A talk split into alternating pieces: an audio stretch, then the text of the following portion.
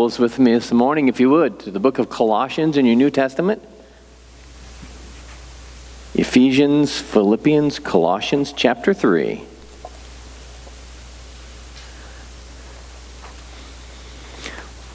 We'll be looking at the first 11 verses of Colossians, chapter 3.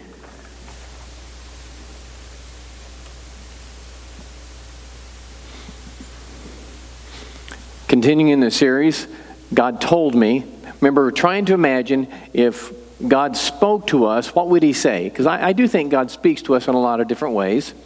And sometimes God is given credit for things that He has not said, and sometimes we misinterpret and so on and so forth. But what we're going to do in doing this series is just try to discern if God were going to speak to us in a loud voice, what would He say?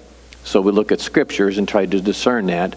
And so one of the things that I'm pretty sure He would say to each of us is control yourself with all that means. So today we're going to talk about self control and personal responsibility and all those things that we don't like to hear about but are essential to any kind of life, in particular the Christian life. Control yourself. As always, we pray. There are families dealing with life and death issues. Lisa Hamilton's family dealing with a difficult issue, unplugging um, father, stepfather, Leroy Dillon. You remember him, but they will unplug the ventilator today, this afternoon. So be in prayer for that family. Difficult decision. You know, it's uh, some of us have been through there and know what that's like. So we'll pray for that family. We know others are dealing with difficult issues. Pray for our nation. We're divided. We fuss over everything. And we need God's help. I'll give you a few moments to pray silently where you are. I'll close and then we'll look at this passage together. Would you join me, please, in prayer?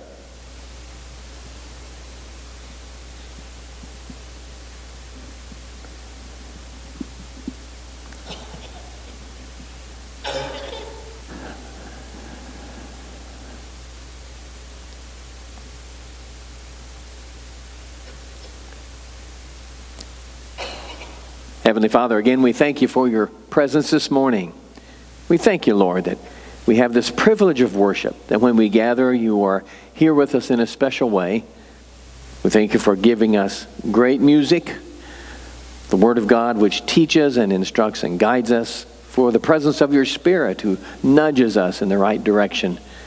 We pray, Father, that in this worship we would allow you to work, that we would open up our hearts to your Spirit that we would open up our minds to your word. Use this worship, Father, to bless us, to chasten us, and to encourage us to be more like Christ.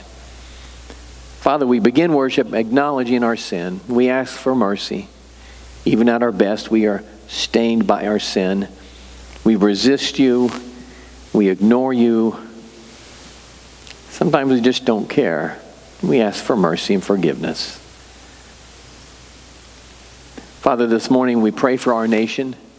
We struggle with so many things. The list is literally endless of things about which we fight. We are lost in so many ways. Help us to find our way. Guide our leaders with those who have power over us. Give them wisdom and discernment and restraint. Help them, under, them to understand that we are a free people, that we want to remain free, and at the same time, we have to stand together. Help us to do that. We pray, Father, for those nations that are at war. Comfort those that have lost loved ones. Guide their leaders. We pray for peace. As always, we pray that you'd be with our soldiers and first responders and their families. Protect them wherever they serve. Comfort them in their losses. Help them, Father, to do their jobs. Lord, we need you in our lives every day. We ask for strength to resist sin. Help us to be loving and gracious and kind. Help us to make priorities in our lives and follow you. We love you, Father. We choose to follow you in faith. In Jesus' name we pray. Amen. Has someone ever said to you, control yourself? I hope they have. If not, you need to. My daddy was a very stern, old school kind of guy. He said, Control yourself just before he whacked you in the head. So I remember those words. It hurts me right there because he always hit me right there. Control yourself, Kevin, which meant shut your mouth, quit hitting your sister, don't bite, do not hit me back, and those kinds of things. Control yourself, I began to be aware of the fact, was this key to not only avoiding problems with dad, but it was a key to avoiding problems everywhere I went. If I could control myself, that would help. Not just to resist doing the dumb things that would be natural, but if I could control myself, I would learn how to do the right things that would bring blessings into my life. Our video might help you to understand a little bit of what I'm talking about. If we can get that going.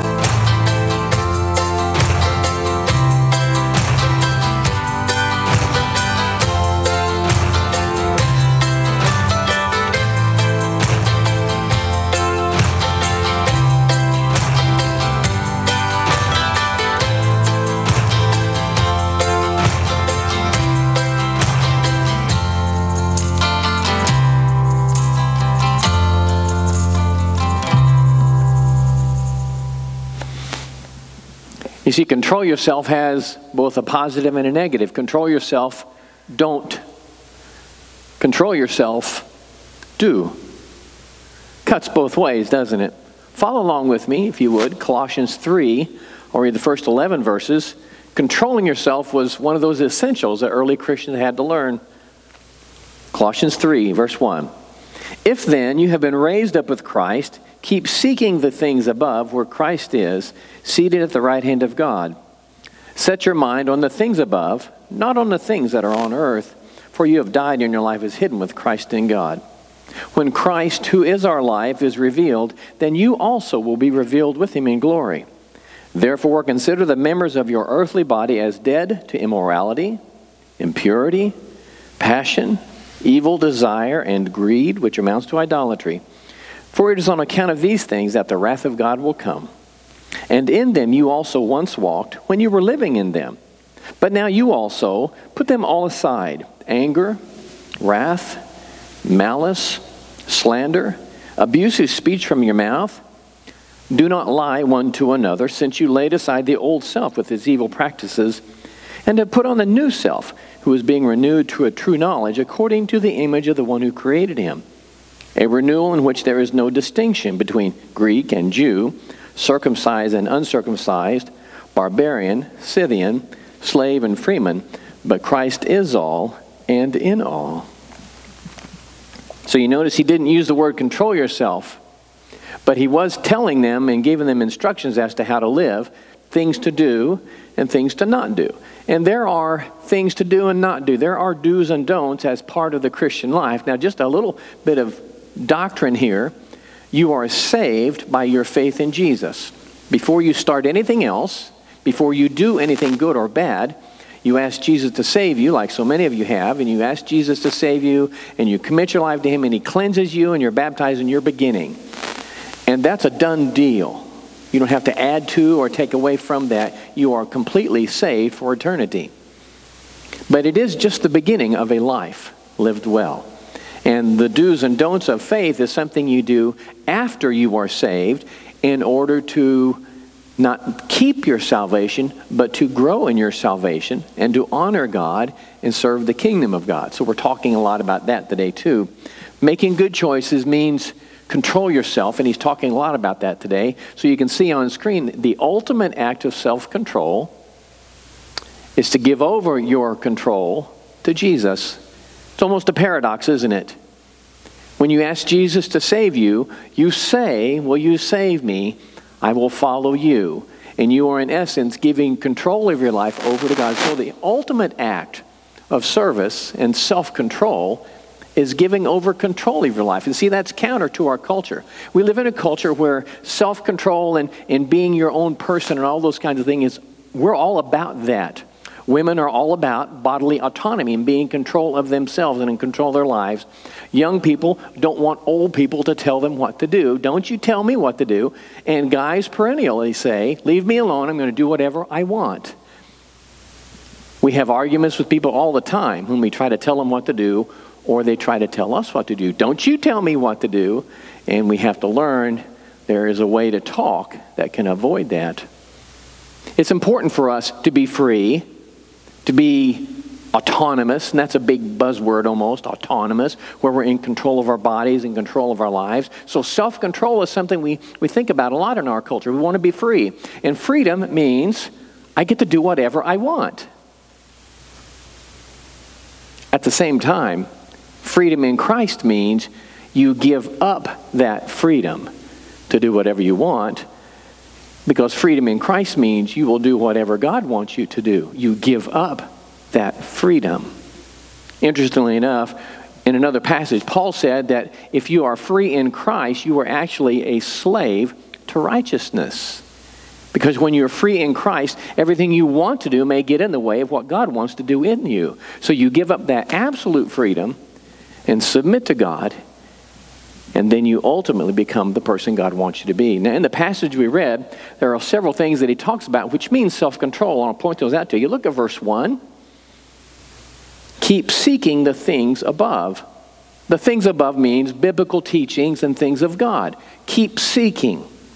Whether it interests you or not isn't the point. Whether your friends are interested or not isn't the point. Keep seeking the things above means since you are Christian, you follow Jesus, you need to invest yourself in this. Try to find out what God wants. Try to learn biblical truth. Try to learn what God wants us to do and those kinds of things.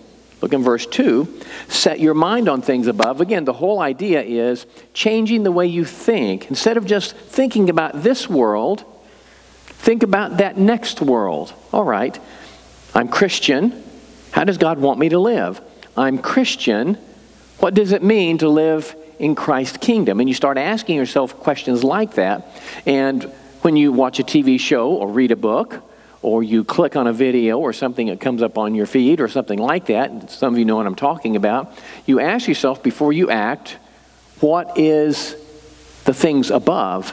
Will this video, will this book, will this movie, will this action, will it help me in God's purpose of working in my life? You have to answer that question. Verse 5 Consider the members of your earthly body as dead to immorality, impurity, passion, evil desire, and greed, which amounts to idolatry. So you look at your body, and again, we're all about bodily autonomy, and no one tell me what I can do with my body and all those kinds of things. But freedom in Christ means you submit your bodily autonomy to God. So, what does God want you to do with your life? How does He want you to behave sexually? How does He want you to behave in terms of chemicals and alcohol and those kinds of things? And how does He want you to behave in terms of how you act with your friends, what comes out of your mouth, and so on and so forth? You know, you begin to think, and He's saying, think on these things. So, see, that's a do, not a do not, but a, a do. Think. We control ourselves with our thoughts. The scriptures teach us, don't they? Whatsoever man thinketh, so he is. So before you ever act, your thinking determines who you are. Verse 8 But now you also put them all aside. Then he lists some things anger, wrath, malice, slander, abusive speech from your mouth. So as Christian, you submit your freedom. So before you open your mouth, think and I know that that gets in the way of a fast conversation, but it's a good thing, believe me. If you can think before you talk, it will be a good thing. So do that. Before you open your mouth and let somebody have it, ask, is this what God wants you to say? Everybody understands we have conflicts. Sometimes you are in a situation where you have to defend yourself and things like that. I get it. But before you speak, think. Pray, God, help me. And yes, it will slow things down, which is probably good. Put them all aside anger, wrath, uh, just lay them down. Before you, in anger, act or speak, lay it down. Before you act to satisfy whatever desires you may have, ask, is this what God would have me do? You see, even though you're free in Christ, you purposely submit to biblical teachings. And that's how you become that Christian that God, that God can use. And look at verse 10. And you have put on the new self, who is being renewed to a true knowledge, according to the image of the one who created him. So here's the goal the goal is that you become like Jesus. What? Yes, that's the goal. You don't have to be like your friend or John the Baptist or anybody like that.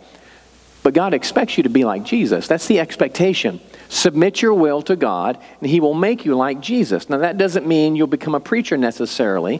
What it does mean, though, is that you will love people that are unlovable. What it does mean is that those things that will lead you away from God, you learn to push them away. A way of thinking that gets you into trouble with other people, you'll lay that down. You'll begin to think clearly about what things are truly important and even though you may not like people necessarily, you learn to be gracious with them. You learn not to pop off at your folks or at your spouse or grandparents or parents. You learn to be different. You put on Christ. You see, it's the whole idea of following Jesus is learning to be like him.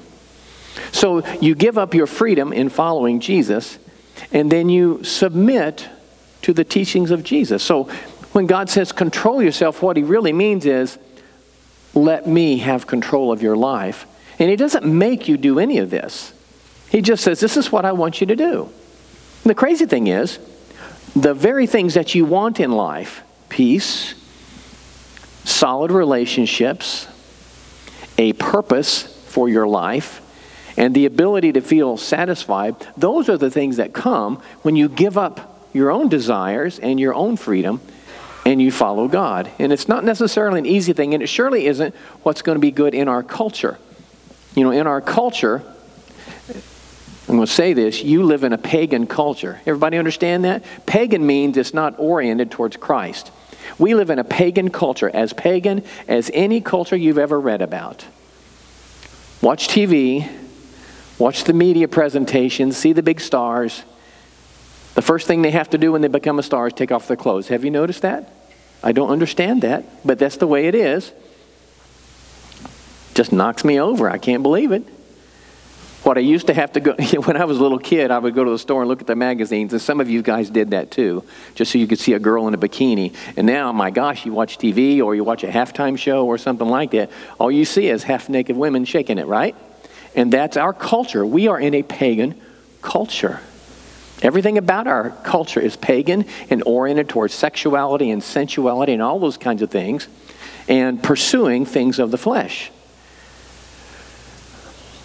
Sometimes it comes dressed up as pretty nice stuff, not just sexuality, but money. You're aware of the fact that gambling is now legal in our culture and it's becoming a thing. You know, 30 or 40 years ago when gambling was coming to the city through the boats and things, it was, it was seen as an evil because of the destruction it does towards people's lives. And now even governors are pushing it and putting money on bets. And of course, half the commercials on TV are now driven by the gambling industry. And you need to understand that they are not your friend. You know what the gambling company wants? Your money.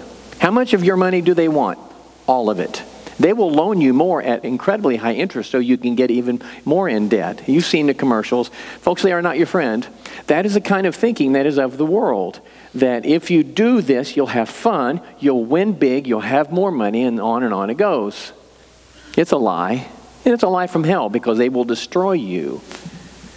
Have you ever noticed on the commercials now, if you can get away from watching Kevin Hart be funny, and I try to mute those commercials because I'm tired of him being funny. If you mute those commercials, read the fine print. If you have a problem gambling, call us. We will help you. No, they won't. They'll send you to a counselor, but they will not tell you quit gambling. They'll say keep it under control. But the only reason you would call them for, for help is because you can't keep it under control. See, this idea of getting something for nothing, of winning big money, and of being happy because you've won a bunch of cash. You've seen the commercials. Folks, that's a lie. It doesn't work that way. It's exactly what Paul was talking about. Gambling isn't new, get rich quick schemes aren't new. Women exposing themselves isn't new. The idea that there's something for nothing or that you can get stuff from this world and be happy, folks, that's old news. And this is exactly what was hurting the Christians in the early church. They were, guess what? Just like us, struggling against sin. So when God says, control yourself on screen, follow Jesus. When you are tempted by those things, regardless of what it is, if it doesn't lead you to a better relationship with God, God says, control yourself, meaning submit to God's leadership on screen is a passage of Scripture. Read this with me if you would. If anyone wishes to come after me, let him deny himself and take up his cross daily and follow me. For whoever wishes to save his life shall lose it. But whoever loses his life for my sake, he is the one who will save it. See, Jesus saying, listen, if you really want a kind of life that will bless you, that God can bless and, will, and it will please you and fulfill your heart, then lay down your life and take up your cross, the cross of obedience and submission to God. You see, it's a paradox. It doesn't make any sense. When a non Christian hears, they say, go, well, that's stupid. And it is crazy. It's foolish, actually. But it is the foolishness that leads to life, Scripture says. Fools for Christ is a biblical phrase. It means you understand that what normal people think is wrong. But in Christ, there is a different way of thinking.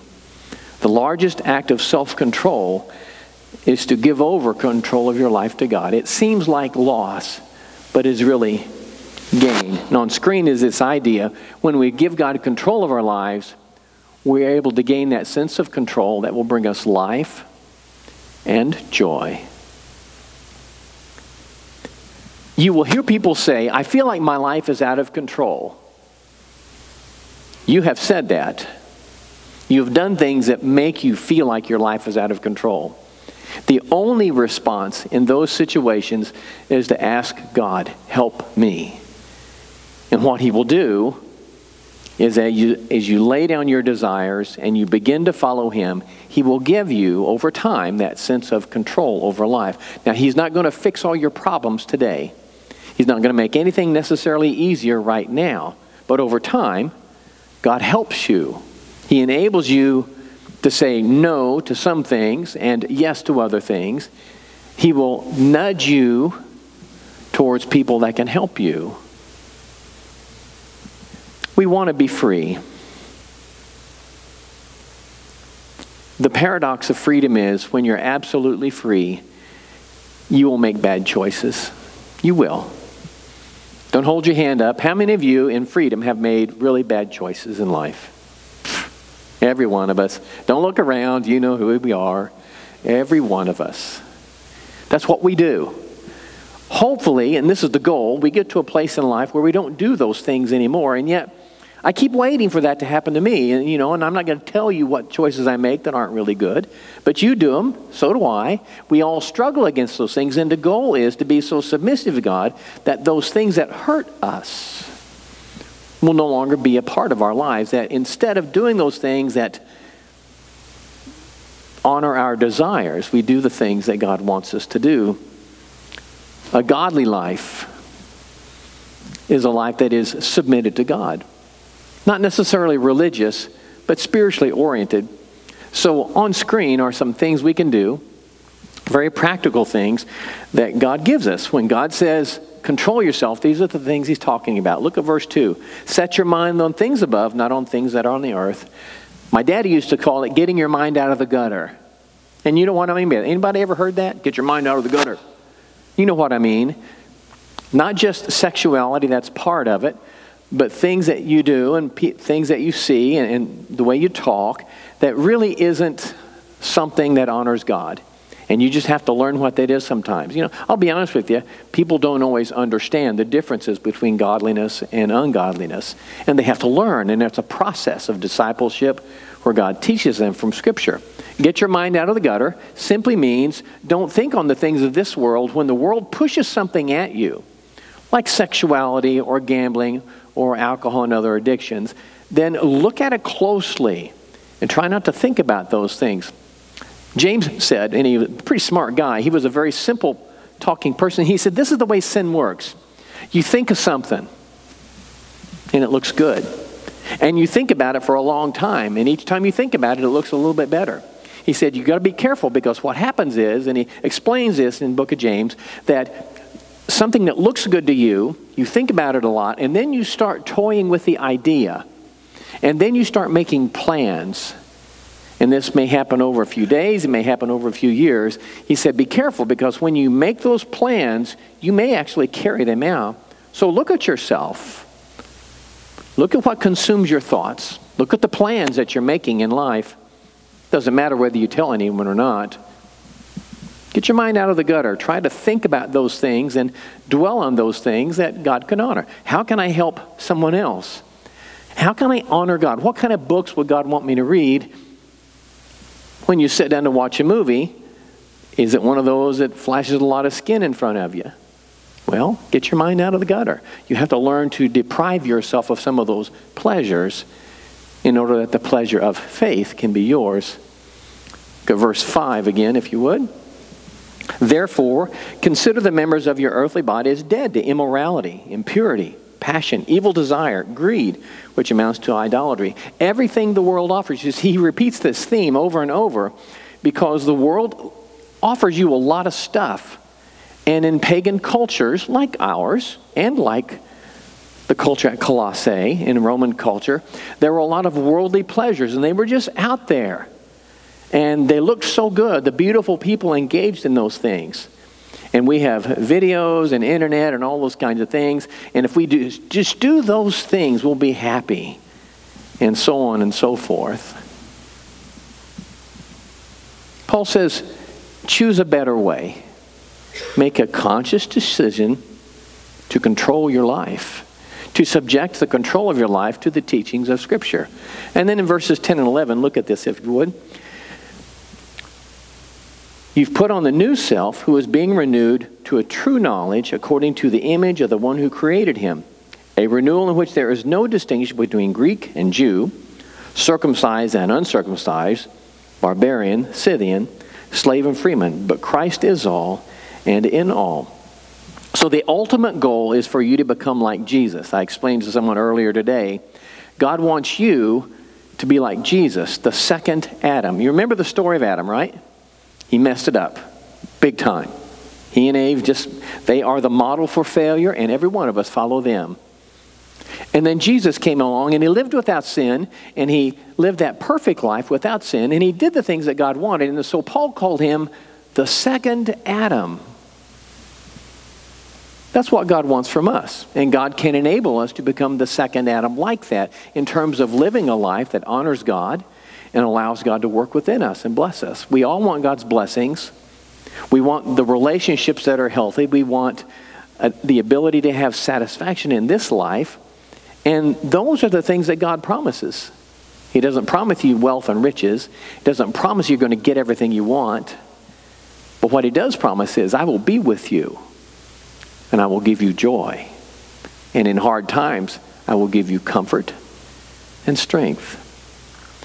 So, this lifestyle, when you follow Jesus and you engage in the do's and don'ts like we've talked about, and you allow God to work within you, God begins to change you and makes you different. You'll still be you. You'll look the same, but you'll be different. It takes a lifetime. But who you are right now does not have to be who you are for the rest of your life. Your past does not identify you, and it doesn't have to hold you back. You can move on and become different and become better. On screen is a final thought. Read this with me. When you learn to submit to God's teachings, you will begin to change and your life will be better. God is with you. And folks, that's just a promise. There aren't many promises that people are going to make you. You can win money gambling. It will not necessarily make you happy. It might make you pay your bills. It might give you a stronger addiction towards gambling. You never know. The promises that our culture offers you are fleeting. First of all, they're not going to last. And second, sometimes they're just lies. Instead, trust the promises that are from God. Follow me, follow Jesus. Let me work in your life. And Paul called it the peace which passes all understanding can be yours. Jesus knew that we would need help to remember all this. So he said, go to church and things like that. And then he said this to Christians when you get together and you eat a meal, this is what I want you to do. When you take bread, remember that it symbolizes my flesh, crucified for you. When you drink wine together, remember that it symbolizes my blood shed on the cross for you. And remember that as Christians, you're not just nice people, you're people who are being transformed by the image of God as God works within you. So today we share communion. It's for people who want to follow Jesus. If you've made that decision to follow Jesus, join us and celebrate the fact that God has saved you. If you are interested in becoming Christian, join us. This meal is for you too. Why don't you stand with me? The deacons are going to come and get in their place. You don't have to be a member of this church or anything like that to take this meal with us. It is celebration of what God has done. And it is invitation that God might continue to work in our lives. I'll pray, and then what you do, you come forward and get your cup and go back and, and fiddle with it. And if you see someone who's having trouble fiddling, help them. I know it's hard. Pray with me, please. Heavenly Father, we thank you this morning for your presence and for this faith that can make a difference in our lives. Help us to be submissive to you, Father. We pray for the freedom in Christ that brings blessings in service. Use this meal to strengthen our ties to Christ and to each other, to remind us of what we have in Jesus, and give us courage to share this faith with other people. In Jesus' name we pray. Amen. Paul tells the story For I received from the Lord that which I also delivered to you, that the Lord Jesus, in the night in which he was betrayed, took bread. And when he had given thanks, he broke it and said, This is my body, which is for you. Do this in remembrance of me. In the same way, Jesus took a cup also after supper, saying, This cup is the new covenant in my blood. Do this as often as you drink it in remembrance of me. And then Paul explains For as often as you eat this bread and drink the cup, you proclaim the Lord's death until he comes. What you've just done was really very controversial for several decades. It was maligned as a love feast. That's what the early Christians called it. So people made it out to be some kind of sexual orgy in order to take away from what it was because they saw the church as a threat. Because the church stood against of what was so much a part of that very pagan culture. You've seen it really isn't about the world at all. It is about the relationship you and I have with each other in Christ. We take this meal because we're Christian. We don't claim to be better than others. We claim to be better than we used to be. And that's the goal, isn't it? Not to be better than somebody else, but to be better than me, to be better than you, to be better than self. And in losing that old self, you gain your true selves. And in that, there is freedom. Nate is going to lead us in a closing hymn of invitation and commitment. Why don't you stand with me as he comes and leads us? Make those decisions that will allow God to have more influence in your life. If you'd like to make something public, you can if you come forward and talk to me.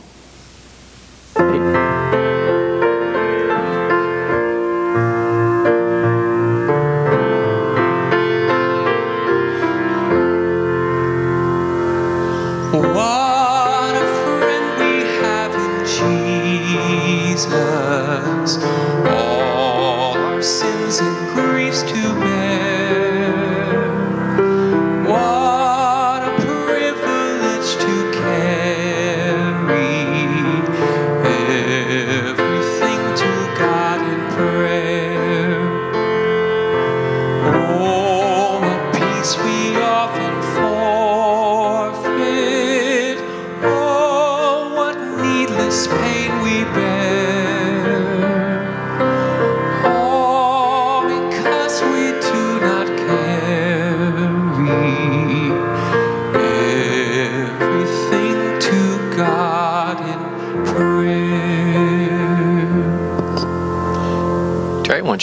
us in a closing prayer? Thank you, boss. Mm-hmm. Pray with me, please. As we depart this place, we're entering a mission field. It doesn't have to be a big deal going to Africa. It could be a neighbor, could be a stranger. But we need to share Jesus through words and deeds. For it's in His name we pray. Amen.